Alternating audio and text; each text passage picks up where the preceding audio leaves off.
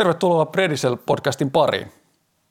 Predicel-podcast käsittelee hyvinvoinnin ja terveyden käsitteitä, kehitystä, teknologian merkitystä osana terveyden edistämistä, kokemuksia alan lainsäädännöstä ja alan rahoituksen tulevaisuuden näkymiä. Kiitos kun olet mukana. Tässä jaksossa mulla on ilo saada vieraaksi Rasmus Latvala. Rasmus toimii Predicel Oyn lääketieteellisenä johtajana, mutta kerrotko Rasmus vähän itsestäsi lyhyesti taustasta? Mikä sai sut innostumaan lääketieteestä, sen verran tiedän taustasta ja mikä, mikä lajissa houkuttaa ja vähän miten tähän olet tullut? Joo, kiitos Aki. Kiitos kun pääsin tähän podcastiin. Sain tulla tähän podcastin mukaan. Ähm, montaa kysymystä siinä tuli heti alkuun. Mikä, mikä innosti lääketieteeseen, niin tota, varmaan biologia ja sitten ää, fysiikka ja kemia ovat kaikki olet kiinnostavia mun mielestä ja ää, näin tässä mahdollisuuden yhdistää näitä, näitä kaikkia. Ja tota, tämmöinen niin monipuolinen tulokulma monen asiaan niin on aina ollut semmoinen asia, mikä minua on kiinnostanut, että ei, oli vaikea löytää yksi ainut ala ja sen takia tämä sitten oli mulle sopiva. Mm. Sen takia varmaan myöskin Prediselin tuli mukaan kehittämään näitä lääketieteellisiä asioita että, ja tulokolmia, jotta saa olla monessa mukana ja monesta näkövinkkelistä olla mukana kehittämässä kohti parempaa. Muitakin, muitakin asioita teen päiväsaikaan ää, tota, työkseni, eli muun muassa Kaarna terveyspalveluissa olen mukana ää, johtavana ylilääkärinä kehittämässä sitä puolta ja hoitamassa potilaita ihan päivä, päivätasollakin. No, mahtavaa kuulosta.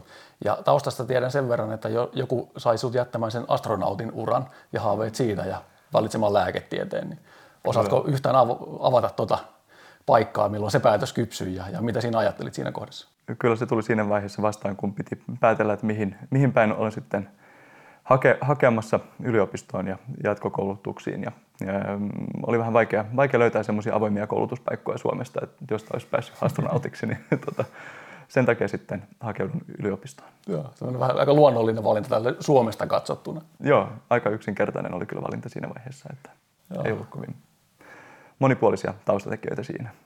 Aivan mahtava, aivan mahtava. Miten Rasmus, no niin kuin lääkärin taustasta, niin, niin jos sä ajattelet ja mietit, voisit kertoa, että mikä tässä terveydenhuollossa on tällä hetkellä, kun lähdetään nykyhetkestä, niin, niin mikä tässä on suurin haaste ja semmoinen ehkä niin kuin ratkaisematon asia ja mihin suuntaan toivoisit, että koko ala liikkuisi? Kyllä vain. Iso kysymys. Siinä on ihan tulokulmasta lähtien niin kuin erilaisia vastauksia siihen, että on tosi montaa alaa jossa, ja, ja tota, osa-aluetta, jossa ää, kehityttävä ja jotka kehittyy ihan valtavaa tahtia tällä hetkellä. Että mietitään vaikkapa jotain genomitietoa ja nämä tota, pankit, mitkä sen ympärillä nyt on rakenteella, niin se on valtavan hieno asia. Ja, ää, toisaalta myöskin tämä digitaalinen murros on, on toinen hieno aalto, joka on tällä hetkellä tämmöinen niin kuin super, supermuutos meneillään. Ne on kaksi sellaista osa-aluetta, jotka ainakin tällä hetkellä mm, antaa uusia mahdollisuuksia ja ihan uusia näkökulmia tähän niin kuin lääketieteeseen mun mielestä. On niitä valtavan paljon muitakin, että meillähän oli tuossa antibioottien keksin, keksinyt tuossa viime vuosisadan alkupuolella ja, ja näin, että jokaisella vuosisadalla on sitten omansa ja, mm, ja, ja sen mukaan miten kehitytään, niin pystytään sitten ottamaan uusia tämmöisiä harppauksia taas, että on tosi monta erilaista ja olemasta lasten kenkissä vielä mun mielestä, että on tosi paljon vielä tekemistä ja tosi mielenkiintoista sen puolesta. Ollaan tosi mielenkiintoisen tämmöisen niin kuin, ajanjakson tulossa tieteen puolesta mielestäni. Mm, vähän niin kuin murroksen paikalla ollaan sun mielestä. No joo, niinkin voisi sanoa kyllä varmasti. Joo, joo. Tota, mm, paljon teknologian alueellakin puhutaan sit hyvinvointiteknologiasta ja terveysteknologiasta. Niin, niin mitä ajatuksia sulla Rasmus on? Mitä sä jakaisit nämä kaksi? Onko, ne, onko niissä jotain eriä? Onko se samoja? Onko niissä jotain yhdistäviä tekijöitä, kun puhutaan erikseen hyvinvointiteknologiasta ja hyvinvointidatasta tai terveysteknologiasta terveysdata? Jos lähdetään siitä, että onko hyvinvointia ja terveys, terveys eriytettävissä, niin mielestäni ne kuuluu yhteen tietyllä tasolla. Ää, toki, te, toki ne on niin vähän eri, eri, eri skeneä kuitenkin. Mä täytyy niitä lähestyä vähän eri tavalla että et hyvinvointidata ei voi, hyvinvointidatalla ei voi tehdä diagnooseja esimerkiksi, mutta, mutta toisaalta kyllä hyvinvoinnin kautta, että jos ihminen voi hyvin, niin sitten terveys on yleensä myöskin ää, kulkee siinä käsi kädessä, että mm, et, et, et terveyskin edistyy siitä, että katsoo, katsoo, että varmasti voi hyvin. Eli liikkumalla, liikkumalla hyvin ja syömällä hyvin ja näitä perusoppeja hyödyntämällä, niin, niin tota, terveys yleensä myöskin siinä edistyy. Ää, niin sinänsä ää, mä lähtisin ehkä siitä niin kuin erottamaan niitä niin paljon kuin sitä on mahdollista tehdä. Että kyllä ne kuuluu yhteen, mutta on kuitenkin omia ominaisuuksia molemmissa, joita täytyy huomioida. Hmm. Hyvä, hyvä kuulla. Nythän puhutaan paljon tämmöisestä terveyshyvinvointibuumista. On tietty joukko yksilöitä, jotka todellakin huolehtii siitä omasta terveydestä, omasta hyvinvoinnistaan tai hyvinvoinnista. Ensin seuraa se terveyden, hyvä terveys, parempi terveys tai, tai mm, miten sen sanoisi, pidempään säilynyt terveys ehkä. Ja, ja sittenhän väitetysti ja ehkä osin tutkitustikin jotkut lähteet kertoo meille, että meillä on kuitenkin tämmöistä hoitovajetta, että ollaan kuitenkin entistä sairaampia tietty osajoukko. Niin näetkö tässä jotain, jotain dilemmaa, että et meillä paljon puhutaan siitä terveydestä, sen edistämisestä ja on joukko henkilöitä, suuriakin ryhmiä, jotka, jotka niin kuin voimakkaasti edistää sitä omaa hyvinvointia sitä kautta terveyttä. Ja sitten kerrotaan, että, että meillä on suuria hoitovajeita, care jopa, niin kuin englanniksi tavataan sanoa. Niin miten sä taas itse tätä asiaa tarkastelet ja näet? No, kyllä, ehkä, ehkä tässä niin kuin lähinnä ensimmäisenä tulee mieleen se, että mm, äh, on olemassa semmoinen 20-80 prosenttinen sääntö, joka tuntuisi pätevän hyvin monen asiaan. Ja, äh, on, on tutkitusti äh, EU-tasolla tutkittu monessa raportissa, että no, käytetään noin 80 prosenttia meidän voima, voimavaroista hoitamaan näitä mm, elintapasairauksia, jotka olisivat periaatteessa estettävissä. Et periaatteessa poltetaan yhä enemmän vain energiaa siihen, että hoitamaan niitä, jotka sairauksia, mitä ollaan meidän elintavoilla jo tota, toteutettu tai saatu hankittu. Niin siinä mielessä niin kun tämmöisellä ennaltaehkäisevällä otteella voisi tähän vaikuttaa ja, ja kenties sitten käyttää, käyttää näitä voimavaroja ja, ja jollakin tavalla toisin edistää, edistää hyvinvointia ja terveyttä sitten ennaltaehkäisevillä toimenpiteillä. Kyllä. Yes. Äh, tässä myöskin mediaa, kun seuraa ja kuuntelee ja vähän alan, alan sisälläkin itse, kun käy keskusteluja, niin, niin paljon puhutaan siitä, että meillä ei ole riittävästi kuitenkaan resursseja sit siellä terveydenhuollon puolella täyttämään ja hoitamaan sitä kaikkea tarvetta, joka, joka meillä hoivan sekä niin kuin lääketieteellisen että myöskin sairaanhoidollisen hoivan näkökulmasta on. Niin, niin mitä ajattelet, miten tai mistä me näitä tarvittavia pyydettyjä, pyydettyjä resursseja voitaisiin löytää? Missä ne on? No kyllä, ainakin yksi on, on ihan missä itsessämme, että mm, miten, tota, miten me toimimme. Mutta kyllä se on vaikea kysymys, että mistä ne resurssit löytyy, että yhä niin kun taistellaan kasvavien kulujen kanssa vuositasolla. Ja aina kun tulee tota uusia, uusia innovaatioita ja uusia hienompia lääkkeitä, niin on, on vaikea sitten selittää, että minkä takia niitä ei, voisi, tai ei pitäisi käyttää. Että kyllähän niitä täytyy ottaa käyttöön sitten, jos on tarvetta sellaisia potilaita, joita se hyödyttää ja, ää, ja jotka, jotka niitä tarvitsee. Ää, mutta ää, ehkä tässä sitten yksi, yksi lähde voisi olla tämän niin kuin ennaltaehkäisevän puolen ää, kehittäminen ja eteenpäin tuomista, että mm, et, et joitakin tämmöisiä hanka- terveyshankaluuksia voitaisiin välttää tai ainakin vähentää, niin se voisi olla yksi semmoinen keino, missä, missä, mistä tätä niin kuin säästöä toisaalta saa ja voidaan käyttää voimavaroja sitten muihin asioihin, jotka ovat tärkeitä kehityksen ää, puolesta. Joo, toi on kiinnostava. Mitä on ne asiat, joita voitaisiin hoitaa ennakoiden preventiivisesti? sen sijaan, että, että käytettäisiin reaktiivisesti paljon resursseja asioiden hoitamiseen tai ongelmien ratkaisuun sitten myöhemmässä vaiheessa. Mitä on sellaiset tyypilliset tekijät tai asiat, jotka voitaisiin hoitaa jo preventiivisemmin? Joo, no yksi, yksi keino voisi olla esimerkiksi tunnistaa, tunnistaa niitä henkilöitä, jotka tarvitsevat jonkinlaista interventiota hyvässä, hyvissä ajoin, ennen kuin puhkeaa joku sairaus tai se kehittyy pidemmälle. Mietitään vaikkapa joku stroke, aivohalvaus, niin että tunnistaisi näitä tiekohtauksia tai aivohalvauksen oireita, että saisi ihmiset aikaisemmin hoitoon ja pystyttäisiin sitten lääkityksellä estämään joitakin aivohalvaustapahtumia. Se on, se on yksi hyvä esimerkki. Mm. Tietenkin sitten myöskin erinäisillä vastaava, vastaavanlaisilla keinoilla, vaikkapa se on ikuisuuskysymys varmaan siitä, että kaikki lähtee motivaatiosta, että miten, miten motivoida ihmisiä siitä, että pitää hyvinvoinnistaan terveydestään huolta ja, ja, tota, ja sen kautta sitten myöskin ää, äh, vähentää sairastuvuutta. Sulla on mahdollisuus olla ihan, ihan on ymmärtänyt, niin arki niin sanotussa kenttätyössä, potilastyötä teet ihan päivittäin, niin mitkä on ne kultaiset kolme sääntöä, jotka, joilla varmistetaan, että se potilasasiakas niin pysyy motivoituneena tai se motivaatio herää?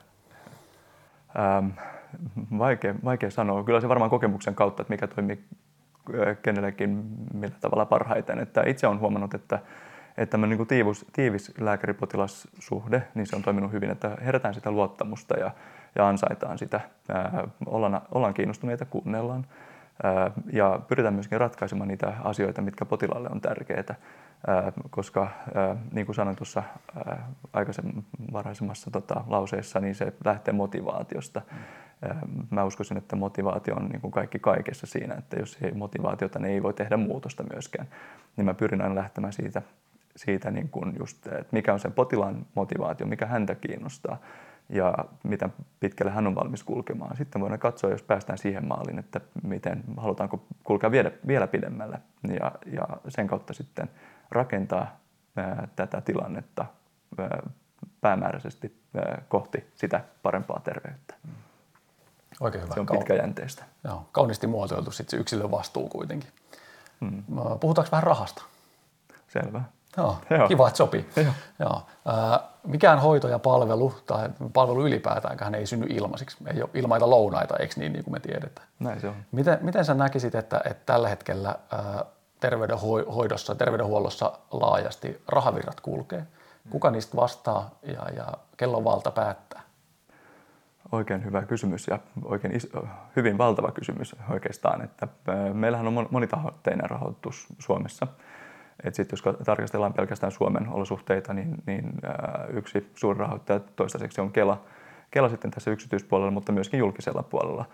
Ja sitten on, on tietenkin näitä vero, verovaroja, mitä käytetään julkisella puolella. ja sitten on työterveyshuolto. Et ehkä mä tunnistaisin näitä kolmea siinä. On toki sitten myöskin yksityishenkilöitä, jotka käyttää omia rahojaan edistääkseen terveyttään, hyvinvointiaan. Ehkä täydentämään sitten osittain tätä jonkinlaista tarvetta, mikä kokevat vielä tarvitsevansa tai haluavansa. Ja sitten jos mietitään sitä toista kysymystä, että miten nämä määrittelevät meidän terveydenhuoltoa, niin kyllähän ne mitä suurimmissa määrin määrittelevät. Raha, raha kuitenkin pyörittää kaikki asiat. Että se on se luottamus tai, tai no, voisi sitä kuvata niin kuin luottamukseksi, että paljonko kredittiä on, mm. on, on jotain ää, asiaa edistää, mikä kiinnostaa jotenkin tiettyä tahoa. Ja ää, meillä Suomessa on valittu tämmöinen malli, jossa käytetään hyvin paljon näitä verorahoja, että kyllä Kelan, Kelankin rahoitukset tulee sitten verovaroista pitkälti mm. ymmärtääkseni, niin niin verorahat siellähän pyörii, kaikki maksamme veroja ja niitä sitten hyödymme hyödynnämme eri tav- tavalla sitten tämän julkisen, ää, julkisten organisaatioiden palveluiden kautta. Ja miten mä nyt näen niin kuin tulevaisuutta tässä, kun on seurannut sote, sote-keskusteluja, niin varmaan yhä voimakkaammin siihen suuntaan olla menossa, että verovaroin näitä tullaan pyörittämään tulevaisuudessakin Suomessa ja määrittelemään sitten palvelut senkin kautta. Hmm. Joo, ja tämä malli, johon on totuttu. Onko sinulla näköpiirissä tai näetkö tai tunnistatko jotain uusia toisen näköisiä vaihtoehtoisia rahoitusmalleja, Tälleen, niin kuin, jos ajatellaan koko järjestelmää ja systeemiä? Joo, no onhan, onhan sitten nämä vakuutusmaksut ja, ja vakuutuspuoli siinä mukana myöskin isona toimijana. Ja, ää, tulema, olemaan mielenkiintoista nähdä, miten tämä sitten uusi sote-linjaus, mikä on nyt on niin kuin valmistelussa ja tulossa, että miten se tulee vaikuttamaan sitten tähän vakuutuspuolen toimintaan ja kiinnostuksen niiden palveluita kohtaan ja tuotteita. Ei ole, ei ole mulla valmista vastausta siihen, että aika näyttää. Toki sitten tämä yksityinen puoli, että miten mm, se on aina ollut olemassa, paljon pienempänä Suomessa kuin monessa muussa maassa, mutta kyllä mä odotan siinäkin muutoksia, että koko tämä niin koronakevät ja, ja kaikki sote-muutokset, mitkä ää, tässä on, on päällä, niin ihan varmasti tulee muuttamaan meidän toimintatapoja ja, ja käyttäytymistä. Ja siinä myöskin samalla sitten varmaan uusia malleja, miten tuottaa terveyspalveluita yhdistettynä toki sitten uusiin mahdollisuuksiinkin, että nekin muokkaa. Että se, mitä on mahdollista tehdä, niin se on varmaan tulee myöskin tehdyksi mm. monessa asiassa. Niin, niin on hyvin mielenkiintoisia aikoja seurata, että miten tämä tulee kehittymään Mm. Tässä on tunnistavani jo toisen murroksen kohdan. Et meillä on niin rahoituksellinen järjestelmän murros ja sitten oli tämä teknologian datan tuoma murros. Kyllä. meidän käsissä. Ja, ja sitten koitetaan vaan jotenkin nähdä ja pyrkiä näkemään eteenpäin vaikka sinne sadan vuoden päähän. Et jos sata vuotta sitten penisiliini, kun suurin piirtein meille keksittiin, niin miltä meidän maailma näyttää kymmenen vuoden päästä, niin Joo. voimme vaan arvailla. Kyllä. Ja se on mielenkiintoista siinä muun muassa tämän niin data mm, ja tiedolla johtamisen kulttuurin nouseminen tai sitä, että se alkaa niin kuin olla mahdollista tällä hetkellä, että mitata erilaisia toimintoja kehossa ihan toisella tavalla kuin aikaisemmin. Ja mitä nyt on niin kuin seurannut muita, muita aloja, ää, niin, niin siinähän on, on se, että ollaan lähdetty mittaamaan tarkasti eri asioita ää, ja jäsentelemään niitä, ää, niin sen kautta on myöskin pystytty rakentamaan erilaisia tietokoneohjelmia ja, tai, tai tämmöisiä algoritmeja tai ää, löytämään niitä johdonmukaisuuksia. Mm. Ja, ja sen kautta varmaan tämä terveyspuoli myöskin tulee kehittymään. Et nyt kun pystytään mittaamaan asioita eri tavalla, ää, niin, ja kysyntää, kysyntää alkaa ja kiinnostusta alkaa olemaan näitä asioita kohtaan, että miten mun terveyden kannalta, mm. ää, mitä mun terveyden kannalta voisi tehdä ja mitä tämän, nämä tarkoittaa. Ja niihin halutaankin kysymyksiä ny, nykyään yhä enemmän. Ää, niin sen kautta myöskin varmaan tulee muutoksia meidän toimintaan ja, tai lisäyksiä siihen, että miten tätä dataa sitten pystyy käyttämään ja ottamaan uusia ää, tämmöisiä työvälineitä käyttöön. Mm. Tosi mukava, että otit tuon datan tuossa teemaksi ja, ja vähän keihään kärkeen. Ei välttämättä ihan sattumalta tullut mieleesi, mutta tosi kiva, kun tuli. Kyllä. Tota, tästä datasta on puhuttu paljon ja puhutaan paljon. Ja jotkut sanoo, että se on uusi öljy. Mutta terveydenhuollon alueella oma kokemukseni on kyllä sen kaltainen, että aika paljon ja syvääkin keskustelu käydään siitä, että kenen data se on, kuka sen datan omistaa. Tuossa Rasmus totesit jo esimerkin, että, että tämmöistä mittaus, oma mittausdataa syntyy. Mm. Niin, niin miten sä näet, kenen se data on, jos vaikka potilas itse mittaa ja seuraa säännöllisesti verenpainettaan, niin mm. osana sitä omaa hoitopolkuaan ja, ja suhdettaan ja sitä palvelua, niin, niin kenen se data lopulta on? Miten sä näet? Joo, no mun mielestä siinä täytyy tarkastella sitä eettisin näkökulmin, että mikä, mikä on kenenkin ja minkä, millä perustein. Et varmaan tuosta niin loogisesti pystyy johdattelemaan, että kenen data se on ja missä tilanteissa. Ja mä, mä lähtisin kyllä siitä, että se on ihmisen oma, oma dataa. Hän sitten voi päätellä ja päättää, että kenelle hän sitä luovuttaa ja millaisessa muodossa. Hmm. Ja, ja jos hän haluaa sitä luovuttaa, sanotaanko jollekin isolle tämmöiselle ohjelmistotalolle vaikkapa, niin tota, se on, tai, tai sitten tota, terveydenhuollolle, niin se, se on varmasti tai pitää ollakin mahdollista. Ähm, ja tota, sitten täytyy miettiä, että missä muodossa se, se, se luovutus tapahtuu. Et se voi olla, että, se, että siinä ei pysty tunnistamaan ihmistä. Tietenkin myöskin toinen iso ala, joka on ollut pitkään meillä tuossa mukana, on, on tämä tieteellinen puoli ja tutkimuskäyttöön luovutettu data. Ja siinähän nähdään nyt tällä hetkellä isoja muutoksia ja rakennetaan isoja tietovarantoja ja, ja mahdollisuuksia käyttää dataa ihan eri tavalla kuin aikaisemmin. Toisaalta nähdään tämä GDPR-muutos myöskin, mikä on tullut asetus tuossa parin vuoden sisällä niin kuin voimakkaasti meidän arkeen mukaan. Se, sekin on hyvä askel niin kuin tulevaisuuteen ja, ja siihen, että ei ole, ei ole niinkään kytketty siihen niihin isoihin taloihin, vaan että dataa voi myöskin, omaa dataa voi ohjata ja voi päättää siitä, että missä muodossa sitä käytetään, koska ähm, mä näen siinäkin, että kun yhteiskunta on muuttumassa näin valtavasti ja sitä dataa mm, tulee tuotettua, vaikka, vaikka ei haluaiskaan sitä, mm. ää, niin, niin tota, siinä tapauksessa täytyy myöskin muuttaa näitä toimintatapoja ja niin, että henkilöllä on enemmän valtaa myöskin määritellä, että miten hänen datansa käytetään ja mihin tarkoituksiin ja milloin sitä ei saa käyttää. Mm. Uh, jos sä katsot asiaa, sit sitä dataa, kun mainitsit tuossa, että se on sen asiakkaan itse omistamansa dataa, mm. niin kuin minun data-ajatuksessa. Sitten jos tarkastelet sitä taas lääkäri ammatillisesta näkökulmasta, niin onko sillä asiakkaan potilaan itsensä tuottamalla datalla sitten arvoa sulle lääkärinä? Ja, ja toimitetaanko sitä pal- paljon, minkä verran sulle tulee vaikka vastaanotoilla tämmöisiä, että hei tässä on mun kolmen kuukauden verenpaineseuranta mukaan lukien, mukaan lukien sykeseuranta viimeiseltä kolmelta viikolta, että voit sä Rasmus näistä vähän jotain lausua? Joo, kyllä. Ähm, no perinteinen on varmaan tuo, äh, tota, että et on, on, on ihmisiä, jotka seuraavat itsensä tosi tarkasti ja, äh, ja tota, saattaa joskus joku tulla vastaanotolle, joka äh, tuo sitten – Excel-taulukko, Excel-taulukkoon laitettuja verenpainearvioita tai arvoja ja, ja tota, niistä sitten kysyä, että onko, onko linjassa ja, ja pitääkö tällä tehdä jotain, niin sehän on hyvin tämmöinen niin kuin perinteinen hyvä esimerkki siitä, että miten ihmiset mittaa itsensä ja niihin, niitä, niitä osataan jo niin kuin ottaa huomioon tässä vastaanottopuolella lääkäreidenkin. Ja se on monesti jopa hyvinkin hyödyllistä tietää, että miten kotona verenpaine käyttäytyy. Se auttaa tosi paljon, koska etenkin hyvinkin moni jännittää pikkasen tuossa vastaanottotilanteessa ja verenpainearvot ovat vähän korkeammat kuin mitä. Eli eivät anna ihan täysin edustavaa kuvaa siitä, että mitä oikeasti tapahtuu. Niin se on helpompi sitten myöskin tehdä johtopäätöksiä, että tarvitseeko tässä lisätä liikuntaa tai ruokavalioita vai, vai pitäisikö kenties lääkitystä vähän muokata.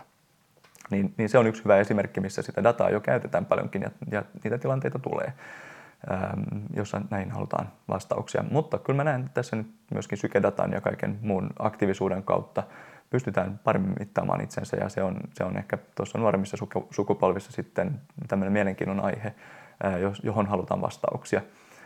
Ähm, kovin paljon itse en ole sitä nähnyt, mutta kollegat tiedän, että äh, tähän, tähän niin kuin näiden kysymyksien ääreen on, on tuotu äh, ja mm, toisaalta mä näen kyllä siinä paljon potentiaalia ja, ja hyötykäyttöä.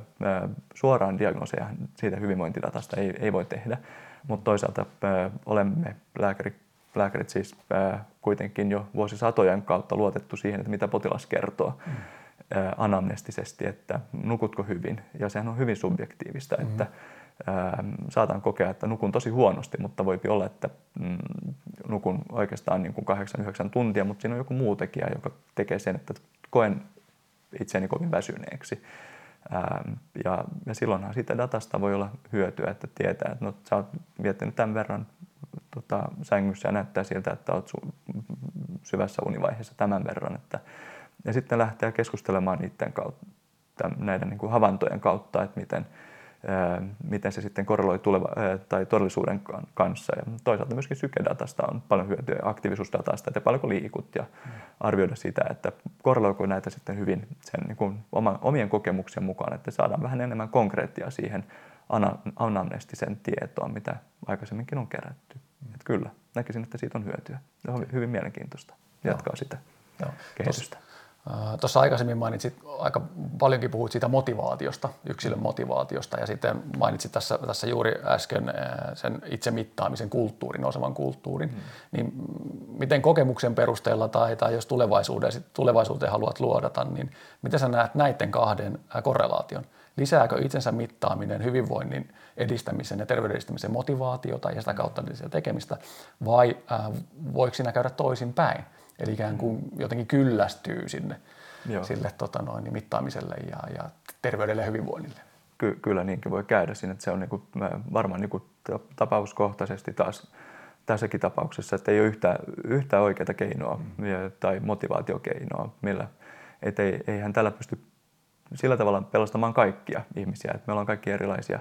Ja äh, kyllä mä näen, että tässä tarvitaan se ihmiskontakti yhä edelleenkin, tämmöinen niin vähintään konsultti, joka on mukana tukemassa health coachi, joka edistää neuvoa, miten asioita voisi tehdä. Ja toiset sitten ei, toisia ei yhtään kiinnostaa, ei voisi vähempää kiinnostaa, että miten, ter, mitä terveydelle kuuluu. Voi olla, että on semmoinen elämäntilanne tai elämänvaihe, että ei ole edes ajankohtaista miettiä. Että tietenkin ää, jossain, että niitäkin potilaita on ollut paljon, jossa nämä kysymykset sitten on vähemmän merkityksellisiä. Mm että niitä pitää osata käyttää oikeissa tilanteissa ja oikeiden ihmisten kohdalla. Et etenkin niiden kohdalla, jossa se lisää motivaatiota ja jotka sen oman mittauksen kautta löytää sitä intoa vielä edistää itseään, niin niissä mä näkisin sitä suurin, suurinta potentiaalia.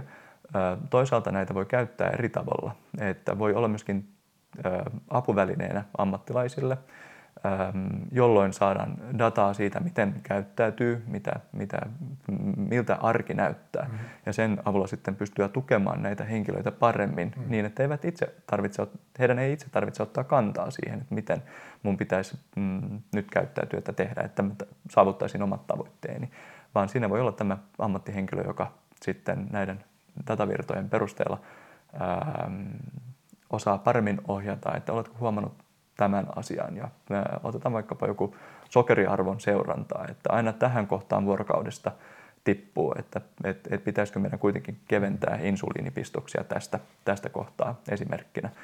Ähm, et se voi myöskin, mm, olen huomannut omassa ö, omien potilaiden kanssa, että tämä mittaaminen saattaa joskus olla ö, jokseenkin ö, haastava jo, joidenkin kohdalla ja silloin tota, voi olla joskus hyödyksi, että on, on joku tämmöinen laite tai sitten hoitaja, joka käy mittamassa vaikka, vaikkapa verenpaineita, että saadaan semmoinen hyvä seuranta, johon on, pystyy luottamaan hyvin ja tekemään turvallisesti näitä ja luottavaisin mielin näitä lääkemuutoksia tai, tai muita hoitosuunnitelman muutoksia. Et, et näiden kohdalla. Mutta kyllä, lyhyesti niin kun kerroten sitä pitkää vastausta, että on ihmisiä, joissa, jo, jo, joihin se ei sovi, on niitä, jotka hyötyy siitä, toisten tukemana. Ja sitten on tämä ryhmä, joka on ehkä tämmöinen niin DIY-tyyppisempi mm. ää, mielialaltaan, jotka eivät välttämättä kaipaa tai halua sitä yhtä paljon ohjausta ja haluavat itse, itse edistää terveyttä, ne ovat ehkä jo ennestään terveellis, elävät terveellisesti ja haluavat vielä niin kuin kehittyä siinä, ää, niin heillekin se sopii. Toisaalta ehkä samassa hengen vetäyksessä, niin siinä kannattaa todeta sekin, ää, että toki sekin on niin kuin hyvä keskustelun aihe, että voi lisätä ikään kuin yli, ylimittaamista. Hmm. Ja sitäkin on hyvä tunnistaa ja, ja niin kuin ammattilaisen tunnistaa, että ää, ettei medikalisoida liikaa hmm. asioita tai pyritä löytämään ää, terveysriskejä asioissa, joissa kaikki on hyvin. Just. Että se elämänlaatu ja, ja hyvinvointi siellä kuitenkin niin kuin säilyy koko ajan taustalla. Kyllä. Hyvin muotoiltu. Että hyvinvointi on kuitenkin kaiken ytimessä, joka Joo. ehkä ehkäisee sitten sen sairastumisen Kyllä. esiin puhkeamista, jos näin voi sanoa, joka Joo. on sitten tarkoittaa, eikö näin, niin sitä terveyden edistämistä. Kyllä, Joo, näinkin voi sanoa. Joo, jos tästä lähdetään sitten luotaamaan sinne tulevaisuuteen. Joo. Tulevaisuuden ennustaminen on tosi vaikeaa, ennustaminen yleensä, mutta se tulevaisuuden varsinkin, niin kuin jotkut, jotkut viisaat on todenneet. Mm. Mutta miten sä näkisit sitten sieltä omasta taas lääkärin, lääkärin työn näkökulmasta, että miltä sun tyypillinen työpäivä, jos sellaista ajatellaan, niin vaikka kymmenen vuoden päästä näyttää? Hmm. Tuossa nostit esiin, että ehkä semmoista vähän niin kuin life coach-tyyppistä valmennuksellista otetta tulee, tulee ehkä dataa saataville enemmän sit siitä yksilöstä, niin hmm. jos sä pelaat nyt tämän päivän työpäivää, ei hmm. välttämättä tämän päivän, mutta tämän hetken tyypillistä työpäivää ja koetat pelata vaikka 10 vuoteen, viiteen vuoteen, niin Joo. mitä eroa sä voit nähdä näissä? No se, siinä tarvittaisiin nyt se kristallipallo, että niin, jos mulla olisi se mukana, niin mä toisin sen. Mutta ehkä se, että mitä niin kuin, omia ajatuksia siitä, että miltä hahmotan tulevaisuutta tällä hetkellä, niin, niin kyllä mä näkisin, että tuo niin kuin datan määrä ja sen käsittely jotenkin niin kuin tulee lisääntymään ää, ainakin omassa, omassa työkuvassani. Ää, se voi ää, varmaan niin kuin paljon erilaisempia keissejä tulee myöskin vastaan ja erilaisia potilasryhmiä. Ää, tällä hetkellä mulla on, mulla on aika monisairaita ja, ja myöskin vaikeasti sairaita ihmisiä, joita, joita hoidan. Niin mä näkisin, että varmaan siinä tulee enemmän mukaan myöskin just tämmöisiä, mm, jotka haluavat edistää hyvinvointiaan, terveyttään ja, ja ehkä niin kuin, sen kautta sitten vähentää sitä omaa sairastumisriskiään tulevaisuudessa.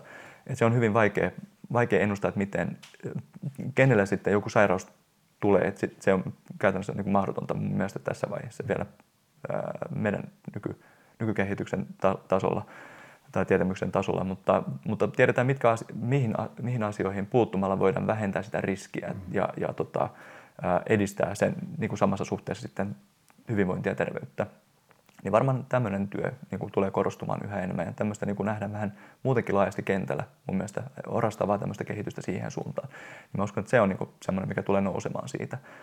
Ähm, varmaan myöskin nyt näyttää siltä, että koko niin kuin yhteiskunnan ja muutenkin niin kuin intressien ja muidenkin kautta siltä, että tulee olemaan enemmän tämmöistä niin kuin datan kautta johtamista myöskin terveydenhuollon puolella, myöskin ihan omien potilaidenkin kanssa. Mm, mm. Tuossa hämmästyin, tai olen jo niin kuin hämmästynyt aikaisemmin, kun mä olen katsonut, että paljonko tulee hoidettua etänä asioita ja, ja, ja il, ennen kuin oli ää, Kaarnassa tämmöisiä etäyhteys- tai video-vastaanottomahdollisuuksia, ää, niin siinä niin kuin puolet suurin piirtein oli semmoisia, jossa käytin asioita etänä puhelimitse pääsääntöisesti potilaiden kanssa läpi ja, ja ohjattiin ja tehtiin jotain muutoksia tämmöisiä, että korjausliikkeitä tai muuten vaan niin kuin varmistelua siitä, että kaikki menee hyvin. Ja nämä yleensä sitten myöskin potilaiden ää, niin kuin pyynnöstä. Just näin. Et, et, et, ei niin, että niitä olisi myyty heille, että hei, otetaanpas kontrollitsekki vielä, vielä kertaalleen kuukauden päästä, vaan niin, että ne ovat itse olleet aktiivisia siinä ja pyytäneet ja halunneet tällä tavalla toimia. Ja, ja tota, niin kyllä mä näen, että tämä niin on semmoinen kasvava trendi, jota ihmiset olkaa yhä enemmän vaan niin kuin omaksumaan, oppimaan, käyttämään mm. hyödykseen. Mä näen tässä myöskin säästöpotentiaalia ää, kaikkien ajankäytön osalta, niin ammattilaisten kuin potilaidenkin ajan ää, käytön osalta. Ja sitten on, on, on tota montaa muutakin tämmöistä käytännön syytä siihen, että tämä varmasti on semmoinen kehitystrendi. Et se on varmaan yksi niitä suurimpia. Mutta sitten kyllä mä näen niin terveyspuolen kenttää niin kuin laajassa skaalassa, niin ää, kyllä tuo genomitieto varmaan tulee yhä vahvemmin mukaan. Ää, osataan paremmin räätälöidä ää, näitä hoitosuunnitelmia mm. potilaille, että mitkä lääkkeet sulle mahdollisesti sopii tai ei mm. sovi. Mm. Ää, tai, tai myöskin koko se niin kuin genomitiedon kautta, että miten tulevaisuuden lääkkeitä tullaan kehittämään, että mitä mahdollisuuksia se tulee tuomaan meille. Niin kyllä koko sekin kenttä, tai mitkä riskitekijät siellä on taustalla, että mitä sun kohdalla tarvitsee, mm. mihin sun kohdalla tarvitsee niin kuin keskittyä, että vähennetään sun riskejä sairastua johonkin tiettyyn asiaan. Niin kyllä mä uskon, että tämäkin puoli alkaa niin kuin tulemaan sieltä vahvemmin esille, ja ehkä niin kuin kymmenen vuoden sisällä.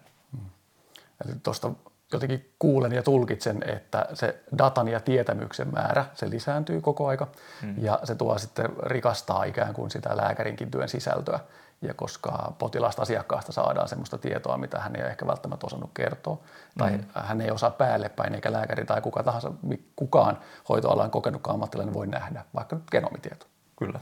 Niin, niin kääntyykö tämä vanha uskomus tai, tai lausahdus, että, että omena päivässä pitää lääkärin loitolla, niin kääntyykö tämä sitten kymmenen vuoden päästä siihen muotoon, että datapäivässä pitää lääkärin loitolla? niin, uh, no ehkä joo, kyllä. Ja, liikaa, liikaa kaikkia ei ole hyvästä, että niin sopusuhta kaikessa niin on yleensä semmoinen hyvä perusnyrkkisääntö, kultainen sääntö, että an apple a day keeps the doctor away. Toivottavasti mm. ei niinkään, että Applellakin on, on tota, tulevaisuutta. Et Googlen, Googlen tiedot, siinähän niin kuin ne kaksi isot uh, kilpailijat tällä hetkellä täytyy olla markkinoilla, jos mietitään noita datavirtoja. Uh, Mutta kyllä niin kuin, semmoiset niin kuin, uh, tulee näkemään yhä enemmän tässä meidän kentässä. Ja tietenkin niin kuin oma, oma kiinnostukseni ja omat havaintoni ovat tämän suuntaiset. Tulevaisuus sitten näyttää, että miten tässä käy, mutta mm. nämä, nämä ovat niin kuin mun arkisesta, työ, arkisista työpäivistä ja, ja havainnoista johdettuja mm, tota, ajatuksia, että miten, miltä tulevaisuus tulee todennäköisesti näyttämään ainakin omalta kohdalta. Mm, mahtavaa aika menee tosi nopeasti, kun on mukavaa tyypillisesti. Näin on. Kiitos Rasmus, kun tulit vieraaksi ja vähän luotasit tulevaisuutta ja, ja avasit niitä, mitä ovat motivaatiotekijöitä ja sitten ehkä vähän sitäkin, että mitä haasteita meillä on vaikka niin tämän järjestelmän näkökulmasta, jolla Kyllä. me nyt sitten terveyspalveluita tuotetaan laajassa kuvassa. Kyllä, kiitos. Kiitos kun sain tulla keskustelemaan näistä asioista, oli oikein mukava hetki. Joo, kiitos ja, ja kiitos vielä kuulijoille, jotka on tänne asti jaksanut kuudella. Mukavaa, että olet ollut matkassa mukana.